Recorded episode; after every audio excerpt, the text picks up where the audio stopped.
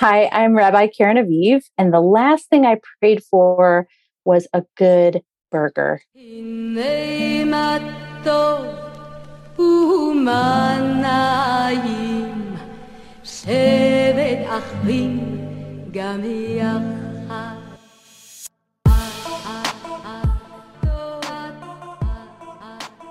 Eight, 18th time's the charm, babe. You know what I'm saying? Like, sometimes you just gotta persist and then the computer will do its thing. Here we go. Finally So- recording. Both of us at the Finally same recording. time. It's a beautiful Take- thing. Take 96. Um, anyway, hi. Hello. We had a very interesting guest, Rabbi Caryn Aviv. Couldn't have come at a better time. She talked to us about Israel and Palestine. The interview pretty much speaks for itself. If you want to know our personal thoughts on what's going on, let us know. Contact us. We'd love to talk about it one on one. Or in a group setting. Or in a group you want to setting. do a group Zoom to talk about our feelings, we are here. Mm-hmm. DM us, email us, prayforuspod at gmail.com. We are always willing to connect with our peers and family and friends Mm-hmm. about anything, especially in these troubling time. If there's anything I've learned these past two weeks, it's that it's important to have real conversations and do the work on your own and not just look at social media and post and repost and like and comment. I don't think that's going to like teach anyone that much, change their mind or make them feel better. So reach out to us if you want to. God bless. Amen. Shalom, salam. Mm-hmm. And on that note, we have a little fun segment that we're going to do that we just created Called now. Live, Laugh, laugh, L'chaim. L'chaim. Okay, good, That was good. great. That was Love perfect. the energy, very in sync with one another. So yeah, it live laugh L'chaim is oh my god, Arthur is being fucking crazy right now. But um, live laugh L'chaim, where we say one thing that either made us happy this week, gave us life this week, or as we're coming out of this crazy fucking time of the COVID nineteen pandemic, These trying one times. thing that you know made us feel normal again. So live laugh l'chaim. Jessica, what's your moment? My moment is booking travel. I realized that getting out of my house, getting out of the city that I live in, and being able to see new places or familiar places and be with my family and friends is like the key to happiness for me. And I'm finally able to do that again. I, I have a bunch of travel plans booked for the summer, and I'm so Where excited. are you going? Quickly, quickly run me down. Where are we going this summer? We're going to San Diego. We're going to Chicago. Same. We're going to. Portland. We're going to San Not same. Francisco. We're road Same. trips. Oh, we should coordinate. When are you going to San Fran? I'm going after 4th of July. I'm going to do a road trip from Portland back down to LA With Mark? with Mark, with my boyfriend. Marky Mark. Ugh, I wish my boyfriend's name was Mark so badly. Really? Well, Yeah. maybe Jack could legally change his name. I'll ask. Let me know what he says. What is your live, laugh, L'chaim moment?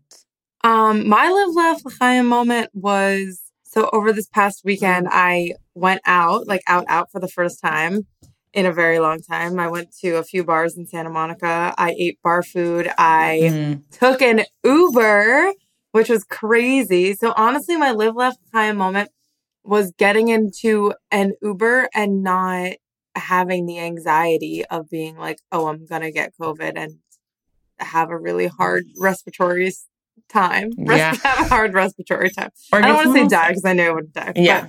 It- so yeah, I think the little things like for me, I also we also got free shots at the bar for taking a picture at the bar and posting it. So like between the Uber and the free shots, live laugh time. They should give free shots, but the shots are vaccines. Shots for shots. If you haven't gotten vaccinated yet, there's no reason to delay. What are you waiting for? we are living proof that getting the vaccine only makes your life better. I will say Uber prices are at an all time high though because unemployment is at an all time high, Mhm. like the payments.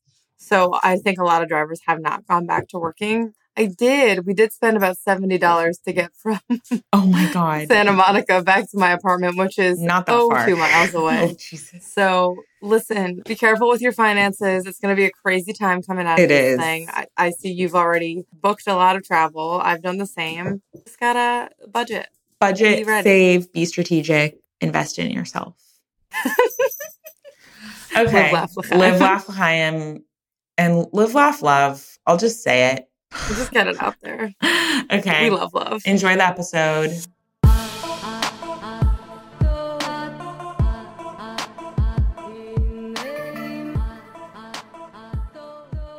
Hey there, we're JC, and this is my co-host Jessica.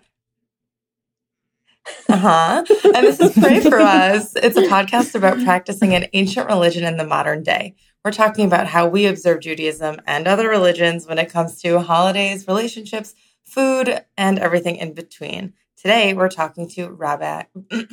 we're talking to Rabbi Caryn Aviv. Rabbi Caryn is the rabbinic and education director at Judaism Your Way.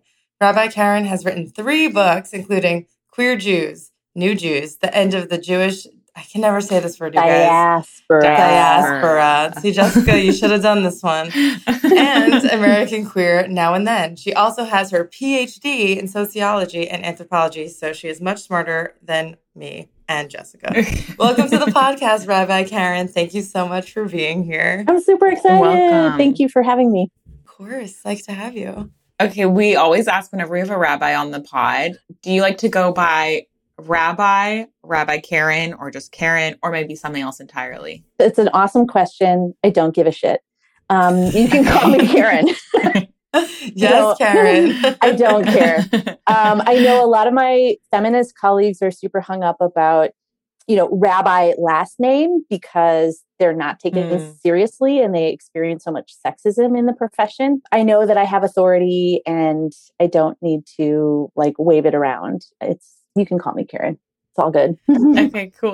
Love that. Piggyback question off of that. When they choose to go by rabbi last name, are these rabbis oftentimes married? And if so, have they taken their husband's last name or do they keep their birth given last name? Oh, that's so interesting. I don't know. Some of my colleagues are not married, they're openly queer. And so Mhm. they're not interested in taking anybody's last name. I should have said partner. Yeah. Yeah, Okay. it's okay. It's totally fine. Some of them tend to be younger. And so they Mhm. get a lot of ageism and sexism um, of like, Mhm. you look too young to be a rabbi. And that's annoying. And so they really want to be taken seriously, just as seriously as their male colleagues who never get comments about their appearance or what, like, what dress they're wearing. Or my colleague, me and my colleagues are super duper scrutinized in very gendered ways. That's irritating about our appearance and about our age and our hair. And so if if people are feeling like frustrated about that, it's it's a good way to say, take me seriously. I have gravitas.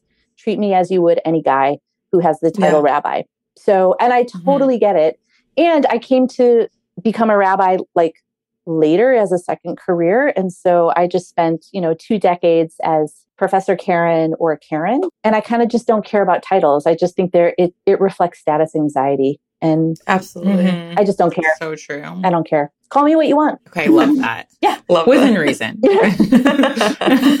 where are you currently and where are you from? I live in Denver, Colorado, and I'm from the Gilded Ghetto of Highland Park, Illinois, which was like filled with Schwartzes and Rosensteins. And um, It's quite nice over there. yeah, so the greater Chicagoland area. And I've been in Denver since, ooh, uh, 2003. So it's the longest I've ever lived as an adult. But I was like Wow. in New York and I was in Israel before that and back in Chicago. So, and San Francisco Okay. for a while. Yeah. So, so I live in Denver and I love it. Ah, I love Denver so much. Do you? I've never It's such a- been. Why do you love Denver? You would like it, Jason. Oh my God, you would love it. Such a good quality of life. Exactly. I feel like everyone lives such a balanced life. It's so beautiful. And you have access to the outdoors. I mean, you have that in LA where we live, but you can go skiing on the weekends. You could go kayaking. You can go camping. And like, I think the the wildlife and the nature in Colorado just like takes my breath away. So It's amazing. I love it. Yeah, you're 20 minutes from Red Rocks in the foothills in Denver. And so it's super beautiful. And also, oh, people Yeah. just live in fleece and yoga pants, and it's That honestly sounds amazing. It's so I do that anyway. Like that's literally what I'm in. Right, I- right. yeah. Well, I Mentally, mean- I'm in Denver. pandemic. But like if you live in LA, my parents lived in LA for 25 years. So I spent a lot of time Oh wow. visiting Oh, them, wow. like in Santa Monica. I did. That's I We're both Oh there. my gosh, yeah. that's so great. Oh yeah. So yeah, and when I came back from living in Israel, I lived with my parents for a summer to debate like, w- do I want to be in LA? Do I want to be in San Francisco? And I spent three months in LA and I was like, I don't think I can live here. I don't know how people meet each other. And I'm always in my car and people are obsessed about what they look like. And I just don't care. And, and then I interviewed at a job in San Francisco and I was like, oh, this, this is, the, better. This is the promised land for gay Jews. So I'm oh, for sure. I'm totally and yeah. So I'm I lived in San Francisco for a couple years. So I feel your pain, and I think LA is a hard place to live. Yeah, it's tough. Yeah. I don't think. I mean, I can't speak for Jessica, but I definitely wouldn't live here if it weren't for me pursuing a career in the entertainment mm-hmm. business. Mm-hmm. Yeah. And you know, over the pandemic, I got to spend time in New York, Utah, St. Louis, mm. Atlanta, North Carolina, like all via driving. And everywhere else was so much more pleasant to be to be perfectly honest. Yeah yeah. I, I, spend very little time in my car here which is awesome. So we wanted you to explain a little bit about what judaism your way is and what you do for work. Can you kind of break that down for us? Yeah so we're what we call ourselves is an open tent where anybody who's seeking Jewish connection can find it. And we are super inclusive of people in interfaith and mixed heritage relationships. We're welcoming, obviously, to queer Jews. Like our executive director is queer and he did not grow up Jewish. And I'm obviously a big les. And um, so, so LGBTQ people and people of color, like we we were started by a couple who could not find a rabbi to marry them this was a while ago um, in, in, the mm-hmm. state of mm-hmm. colorado because they were a mixed heritage couple one person was jewish and the other person had been raised think Lutheran, but I'm not sure. And wow. back in the day, they were considered uh, pariahs, and they felt like this is wrong. It's, this this is a way to alienate people and to lose participation in the Jewish community. And so we want to create kind of a central, like uh, a city hall for people who who want to connect Jewishly and have heard a lot of no elsewhere. Mm-hmm. for whatever reason. And so so that's our origin story and now who we are is like it's sort of 2.0 version of the organization. Before we were really like, come to us and we can support you and without guilt and without membership dues and we don't have a building and and you know we will accompany you whenever you need something jewish and we'll help you um, figure out how you can say yes to judaism in a way that has like spiritual integrity and feels authentic to you and so that's what we call our Torah of inclusion philosophy of like, we help people say yes when they've heard a lot of no. And a lot of Jews carry around, I think, like a big backpack full of Jewish shame and embarrassment. Like, I don't know anything, or I'm a bad Jew because I like bacon wrapped dates mm-hmm. and, you know, like all sorts of stuff, which I have started to realize, oh, that's just like internalized anti Semitism that that we have taken in about like all the shame about being Jewish. And so that was our first iteration of like helping people heal from the baggage that they carry about being and doing Jewish. And now, and we still, that's our bedrock, like that's our foundation. And now we're starting to become a community where we're offering more like Shabbat stuff and um, a longer kind of time frame to be involved in a, a program where people develop relationships with one another. Like we create that container to help people connect to one another, but we're not driving the relationship. And that feels more like a community um, that people want to participate in because it feels good and because they feel seen and affirmed, not out of like not because it's like the right thing to do and is loaded with like obligation yeah. um, or resentment or shame. I love that. I love that too. Um, would you say that oh well i don't want you to generalize your community by any means but uh, you know the majority of people that find you guys are they usually people who grew up jewish or people who are like looking to explore something new? Also like in terms of reform or not like what what have you seen or reconstructionist yeah. yeah so it's yes to both of those things like some of the people who find us grew up Jewish and for whatever reason, like they have spiritual questions about like deep questions about life and existence and like, what am I doing on the planet? And what's important to me. And when they were growing up Jewishly in whatever denomination, it could be Orthodoxy, it could be the conservative movement, could be reform or recon, whatever. They didn't get good answers or they didn't know what questions to ask. To me, that is a product of like the 20th century effort to become white people in the United States and to forget our rich treasure box of Jewish awesomeness and like texts and stories and practices. And like, I think Judaism is the bomb and has so much mm-hmm. to offer us. And I mean, I'm just thinking like my own family story. My grandpa like fled Poland, lived in Mexico City until he was like in his 20s, came here, changed his name from Joseph Label Itzkowitz to George Lewis. And he mm. wanted to become white so fast and like didn't want to have anything to do with Judaism or the Jewish community. And he's like ordinary. That just described millions of Jews in the 20th century and like didn't give his daughters much Jewish education. And so, you know, a lot of people mid century and like next generation, like baby boomers, grew up not really knowing anything about Judaism, or the Judaism they grew up with was shame based, or mm-hmm. like the level of Jewish literacy in this country to me is a reflection of the effort to become white.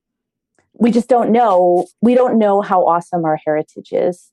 And that's not bad. It's just like, it's just a condition of the project of assimilation. It's interesting because my grandfather told me that when his parents came over from Russia, they changed their last name from Dolinsky to Dolan, which isn't that different. Mm-hmm. And they took a lot. I think that my my grandfather and my dad both grew up very conservative and identify as Jewish, but I always was like, why did we change our last name? Like, I don't understand. I feel like it's almost like diluting our family tree or something. He was like, we just wanted to be as Americanized as possible. Yep. And we wanted to make that happen as quickly as possible. And changing your name is the easiest way to do that, I think. Right. And if you have white skin, you can pass you know, like mm-hmm. Ralph Lauren was Ralph Lefkowitz. Um, so Ralph Lauren's daughter, Dylan Lauren, went to my sleepaway camp, Camp Tawanda. Shout out to that. so, how's that for Jewish geography? That's amazing. We can, like, if we're white, we can dye our hair, we can get a nose job, we can do all these things that really are based on Jewish shame or fear around difference and being perceived mm-hmm. as different and we can pass and there's you know there's great benefits. Look at like how wealthy the jewish community is on on average. And you know we have some form of political power and we're highly you know successful in lots of fields. That's all the like bennies of becoming white and being beneficiaries of our system. You can tell i have like a racial justice obsession. Um, but there's huge costs which is like Jewish illiteracy and real mm-hmm. like floundering for meaning and and purpose and community. And so like we are a place where people can explore both hurts and the opportunities in a way that's non-judgy and compassionate and open-ended. You know, like what I always say to people when they come in my office and they're like, I'm a bad Jew. I'm like, you're great the way you are, and I have no interest in changing you. And mm-hmm. what are some questions you want to talk about so that I can walk with you to help you find answers that really resonate for you? So, so that's that's like our mission and philosophy. Um, I forgot the other question. What was the other question you had? I feel like you answered it. I feel like you answered it too. okay, great, great. I do think it's it's super fascinating, and I think about this multiple times every day um, how you know it's con- it, Jews are white when it's convenient for other people, and we're not white when it's convenient for other people. I sound like a moron the way I just said that, mm-hmm. but you no, know, super you know smart, exactly what clear. I'm talking about, and yeah. I just it's something that I battle with every day because. I mean, I, I simply can't put it into words because I know that I'm white, but at the same time, I know that the Jewish people as a whole have been you know, both oppressed and been the oppressor. And it's just something mm-hmm. that's it's such a battlefield in I think a lot of our brains and it's just yeah. like difficult to reckon with mm-hmm. a lot of the time. What you're talking about is code switching. So yeah. the way mm-hmm. we talk um, and the way we behave in a room full of people who are not Jewish might be completely different than when we're in a room full of Jews.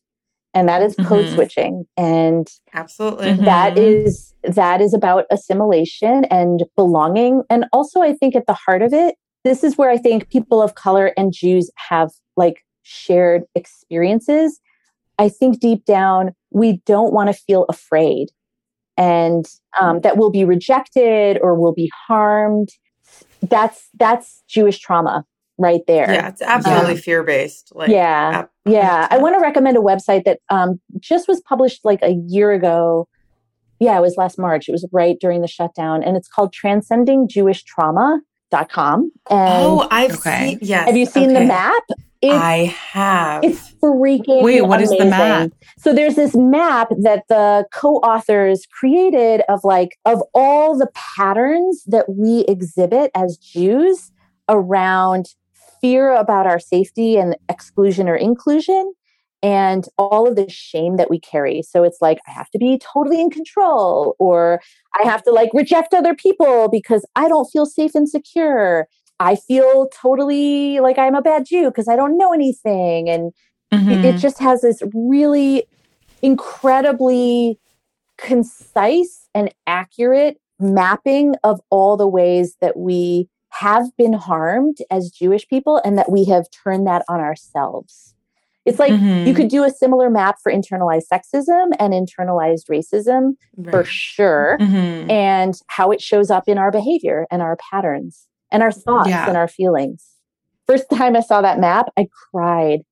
I just thought, oh my God, I have been needing this for years. I'm going to use this all the time in my work with people. I can't wait to Jessica, we'll post it yeah. when we post this Yeah, episode. for sure. It's interesting that you were talking about code switching because I always felt like, yes, I can sort of change the way that I speak or the tone of my voice or the way that I act or dressed around certain people, but I'm white. I'm also Jewish. So I was like, I don't really know if that applies to me, but I was thinking about last weekend when my sisters and I had our boyfriends over for Shabbat and they are not, or for dinner, and they are not, it's Shabbat, on Shabbat, right, to, right, right, right. It was Friday.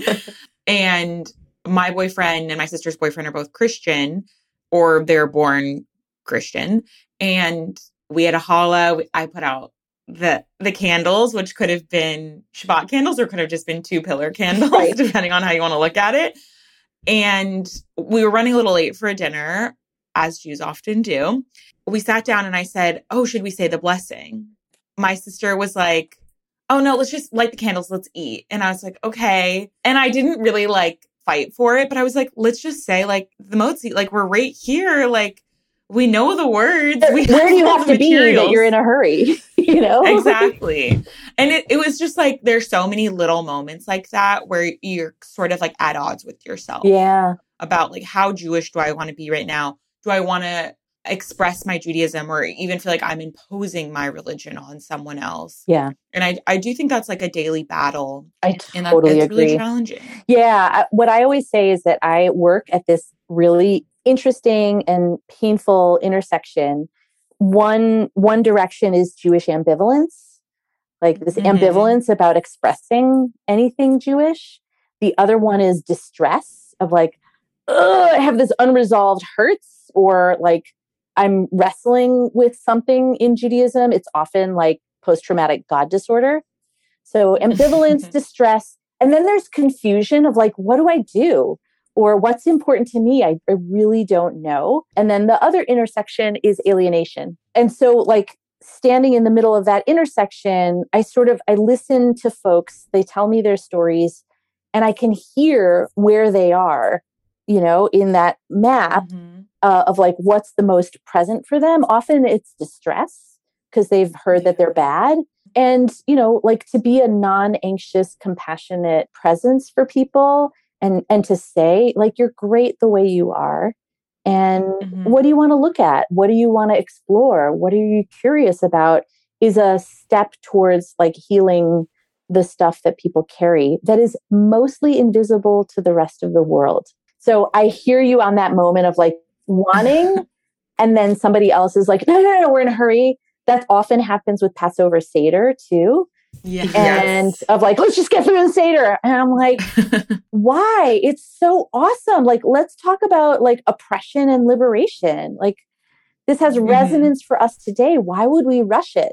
Like, I think, I mean, to both of your points, definitely anxiety is a humongous part of it, especially if you're welcoming guests of either another religion or someone who's like technically less Jewish than you in that they didn't grow up practicing the blessings or what have you. yeah, You don't want to not necessarily push your Judaism onto someone else, but you know, if I think of Catholicism and I think of someone trying to tell me, like, oh, that's the blood of Christ, like, I would be a little bit uncomfortable and I would never want to put that on someone else, Mhm. even Mhm. though, I mean, to me, Judaism is quite different and less shame based in its actual practice. Practice. Mhm. But it is, it's something about that that just like brings on anxiety as a Jew when you're with people who might see things differently than you. We're so busy Mhm. judging ourselves Yes. and we're fearful of people judging us as like, Mhm. oh my God, Yeah. you're religious.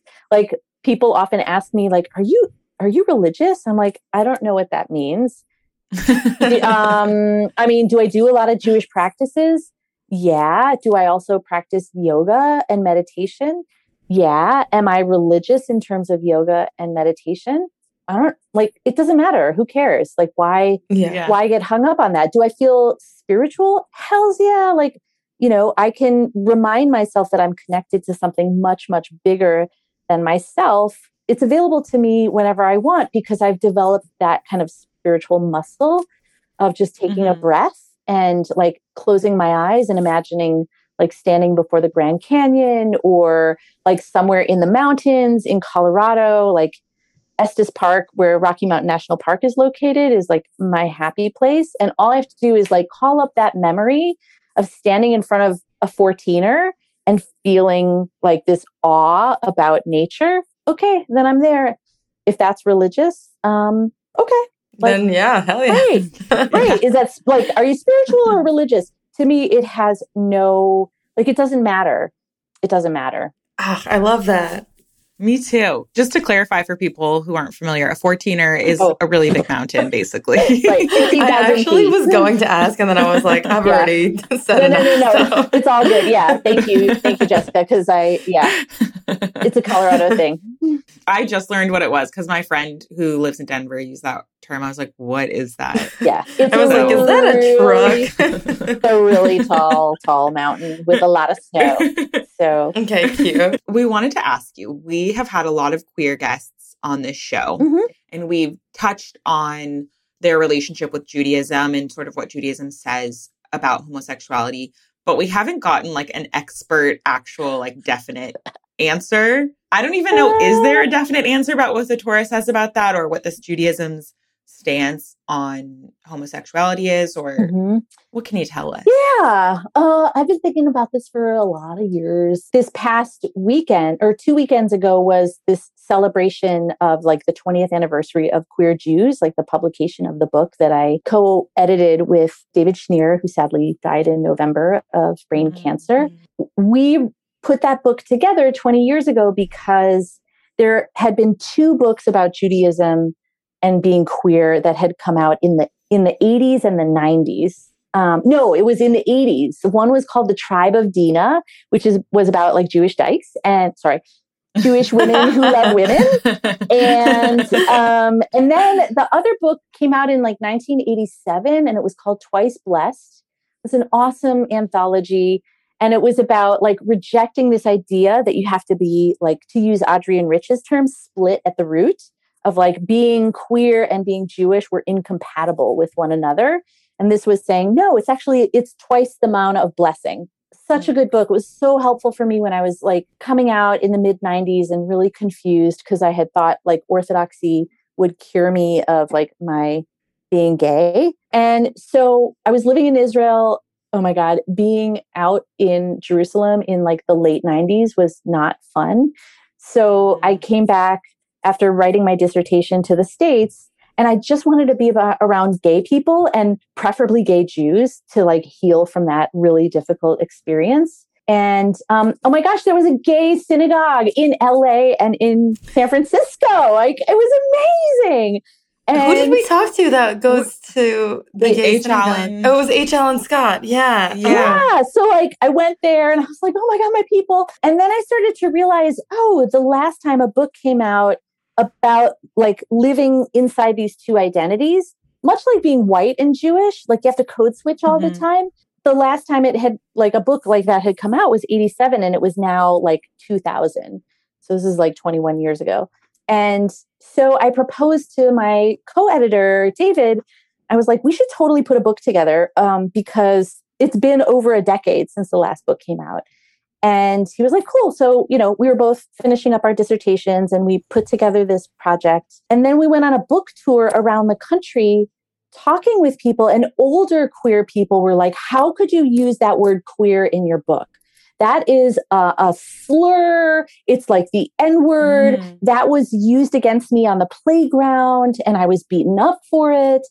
And I, I really like felt compassion because that was their internalized oppression speaking. Mm. So it was a good reminder of like how things change over decades and that their, ex- my elders, like my ancestors, experience of being gay and Jewish was fundamentally different from my own. And I wanted to like honor that and also not push back. That sounds confrontational, but like I wanted to say things can be different if we are completely out in all of our multi-dimensionality. And so let's do that. Like let's be integrated. Let's be unapologetically Jewish and unapologetically queer. And out of that book tour, we decided to start a national nonprofit called Jewish Mosaic to push for LGBTQ inclusion in Jewish communities.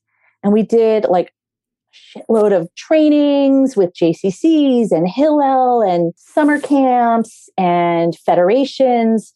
And we did a lot of studies and we convened conferences to just educate straight Jewish people about like we're here we're queer let's eat. And it was a really interesting time to be doing that work because it was just when the movement for marriage equality was really gaining ground. So i felt like we were in this amazing historical fight for justice. Mm-hmm. And then like in 2008 like Bernie Madoff like ruined the world and everything crashed. And so we so we actually merged with Keshet, which is now like City Hall for queer Jews. And they've been doing amazing work for over 20 years to really like wow. push the needle forward so that like being out in your synagogue is not a big thing anymore and that there's like summer camp like and Shabbaton opportunities for queer youth queer Jewish youth to like meet one another and come out like in middle school. Yeah, so I've just seen so much social change, and uh, it's the real reflection of like this grassroots effort to integrate, you know, both both parts of ourselves. And as far as what Judaism says about being queer and Jewish, I mean, there's obviously the thing in Leviticus don't lie with another man as you would with a woman. It's an abomination. Mm. Many commentators have talked about how that is actually a reflection of the sexism of the writer of Leviticus. His name was P for priest. and uh, because how men related to women in that era, like about 2,500 years ago when that book was written, it was about acquisition, like women were property, or it was about do- domination, and it was not about equality or respect or desire. And so that's not a relevant frame for us to understand gay men at all. Mm-hmm. Right. And then the rabbis in the Talmud have like all sorts of interesting conversations about women who rub, which is uh, the term is mesolelot, and that's not considered like a crime. And and also about the tumtum, which is an androgynous, what we would call now non-binary or mm-hmm. trans person that they were part of Jewish communities and that that tumtums should be treated with love and respect, just like any other member of the community. I've never heard that term. Me either. Yeah, yeah. the tumtum. So if you go on Keshet's website, they have an awesome bibliography of books and websites. There's one called transtorah.org amazing. We should put together like a little document of all of these links for people and we can post it on social media because Great a idea. lot of this information is new to me. yeah. And it, I'm sure it'd be helpful for people to know. Like, I think, as with most things in Judaism, it sounds like it's open to interpretation. Exactly. And there's multiple perspectives. Like there's Yeah. no one right way to think about being queer and Jewish because people from different eras and different locations have been commenting on, you know, issues and categories le- that reflect their understanding in that historical era. And so Mm-hmm. if you imagine like the Grand Canyon as a metaphor, that's how I like to think of Torah. There are all these layers of rocks that were formed over different centuries, like billions of years. And we're the top layer on the rim. And we're adding our own Mm. layer of commentary based on like how things are evolving for us today. That perspective or those perspectives today, it's really different than it was 20 years ago and certainly different than 50 years ago or 150 years ago. So we get to be the next generation of builders and interpreters and shapers of Judaism, not just on like queer stuff, but on anything, like anything in Judaism. We get to uh, interpret and and contribute to the ongoing conversation. And then also have disagreements with people because they have different perspectives. And all of these things can be held as true and as good within Judaism. Like that's the hallmark of Judaism. It's flexible. It's like a kaleidoscope. Uh, you know it has multiple perspectives and colors and shapes and it's all good except when it's bad and people are like oppressive and terrible Totally, totally. and it's not good When it's bad, it's bad. Yeah. when it's bad, it's really bad, you guys. yeah Since since spending your time in Israel during that time in your life and having um, you know, the obstacles and the struggles that you had over there, do you think that Israel and the culture there has become more accepting as well, or are you talking mainly about what you've seen here in the US? good pivot to israel um yeah so when i was living there it was 98 through 2000 and the open house like lgbtq center in jerusalem was like just getting off the ground there was definitely more of a scene in tel aviv which is definitely more you know like secular and open and liberal and but it was still hard. And so i mean pride in tel aviv is huge. And like i i had the privilege of like teaching israel palestine and jewish studies in um, academia before i became a rabbi and so i was doing a lot of research and i got to go to israel like many times between 2000 and then when i left in 2013 to go to rabbi school and so i saw like the culture evolve and become more open in many ways but israel feels like two different countries to me frankly like Mhm. there's like tel aviv and secular Israeli culture, which is like so close in certain ways to European queer culture. Oh yeah. Um, like Eurovision. Oh my God, that was crazy. So uh and Dana International won the Eurovision one year, like, and she's trans, like it's amazing. And then there's Jerusalem and like the sort of national religious and and then fundamentalist, like ultra orthodox communities right. that are not just in Jerusalem, but they're, you know, uh, what, 20, 25% of the population. And so you really have this, like, I hate to use this word, but cleavage between these two these two different communities across Israel that shape people's experiences of being queer in like fundamentally different ways. So has it gotten better? Hell's yeah, in certain ways. But is it hard for people who might be Haredi, like ultra Orthodox?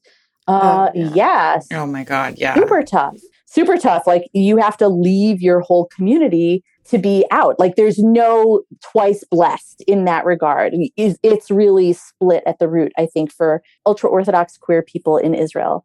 Less so here. I mean there's a, actually an organization called eshel that supports people who identify as orthodox and queer and is like a community building organization to feel less alone. And they're doing interesting work in in orthodox communities across north america to really like push the envelope and have conversations and advocate with clergy to not harm queer people and reject them from the community.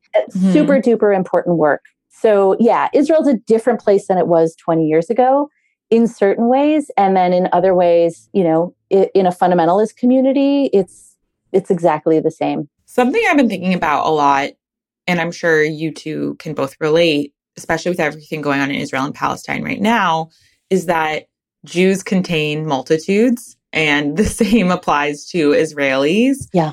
And there is a lot of division and diversity of thought within the community. But what's frustrating is not everyone sees it that way. So mm-hmm. they just want to put all Jews in a box, or they put all Israelis and Jews in a box, but they're not the same. Like, mm-hmm.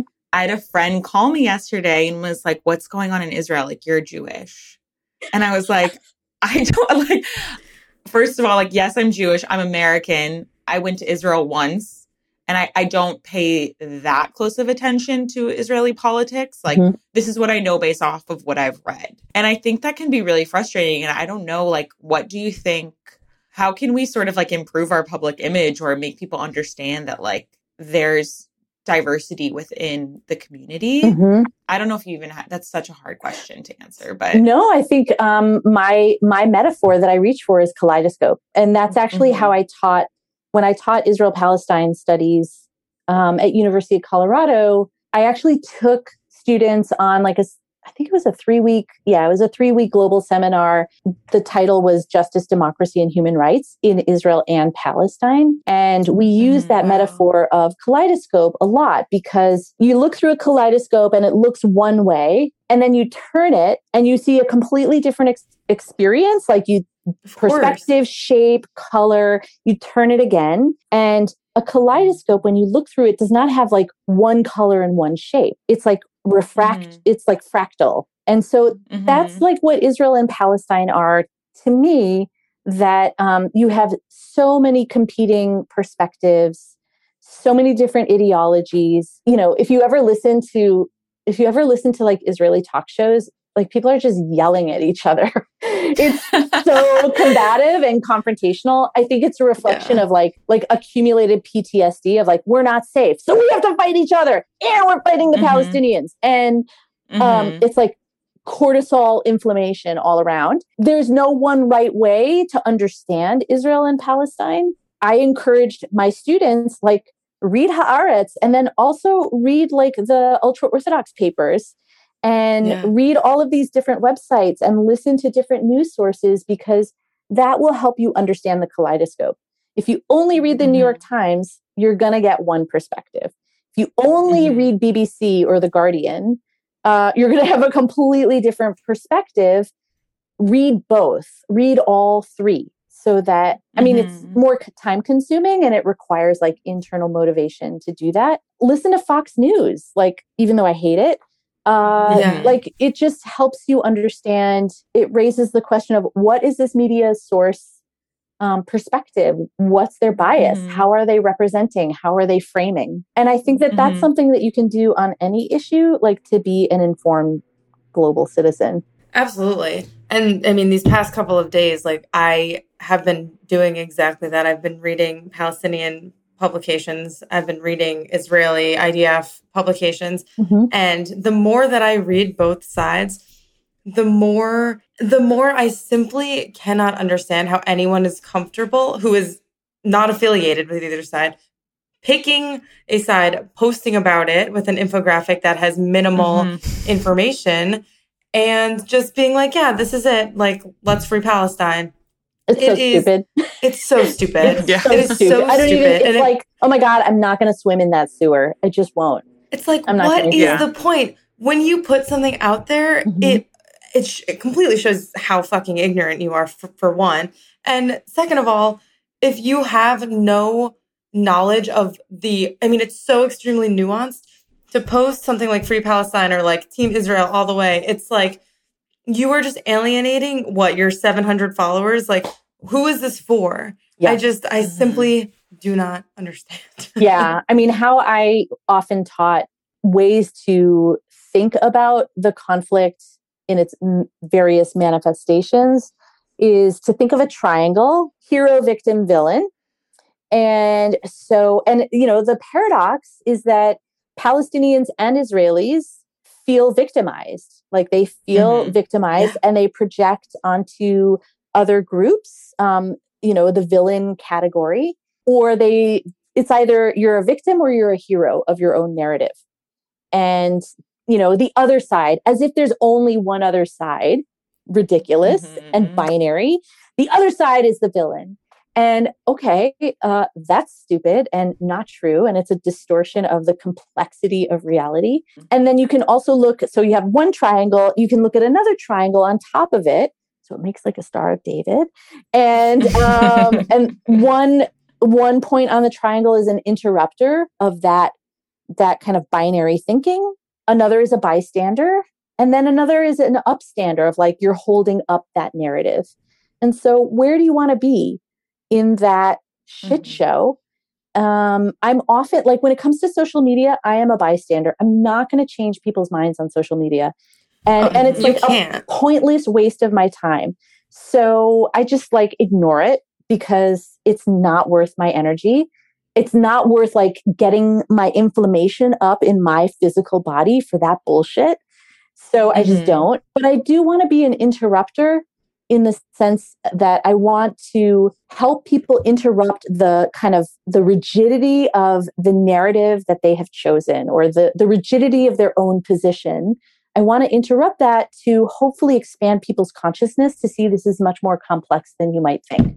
Right. That was my job as an educator. As a rabbi, like to be honest, I don't talk much about Israel and Palestine in my local community because the mm-hmm. reality is it's so incredibly divisive and mm-hmm. um, and because it's not i mean our mission is like the torah of inclusion expanding who can participate in judaism like the next iteration of judaism and like really making the argument judaism is available to any human being like it doesn't mm-hmm. matter what your category or your religion or your identity is loved ones who love us they are in that tent like they are included just as much as like the next person who might be jewish but how mm-hmm. does that relate to israel and palestine i, I mean it doesn't it doesn't really yeah. and so like there's a phrase that's coming to mind yesh gvul which means there's a limit to what I, in my position as rabbinic director of Judaism Your Way, what am I going to talk about in public? I'm actually choosing not to talk about Israel and Palestine.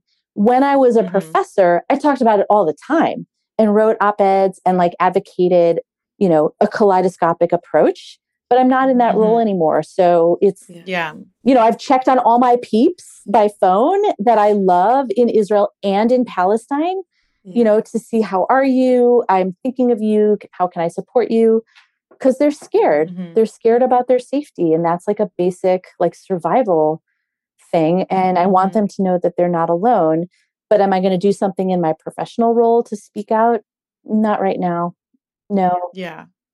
So it's complicated. I respect that. Yeah, it's super complicated. Super complicated. Something I was at, in my effort to like learn about what what's going on just by googling because we really didn't have like an education that much about like Israeli politics in Hebrew school. I went to public school. Mm-hmm. It was mostly just about like the biblical relevancy and like history. Yeah. And that's pretty much the extent of it. But I was reading an article on Vox and they were saying something to be mindful of is that we're often told this is so complicated, it's beyond comprehension. How could anyone understand this? And they were like, that's sort of like something, a, a method that people use to try and make you not even go there, to not even do the research or to just make assumptions about either group. So I, I, do think I wanted to just say like it's important to be mindful of that mm-hmm. and to mm-hmm. not be intimidated by it and really like, you know, take on the the research and find out for yourself. I, mm-hmm. I think that that's the most important thing you can do as a bystander. Totally. I totally agree.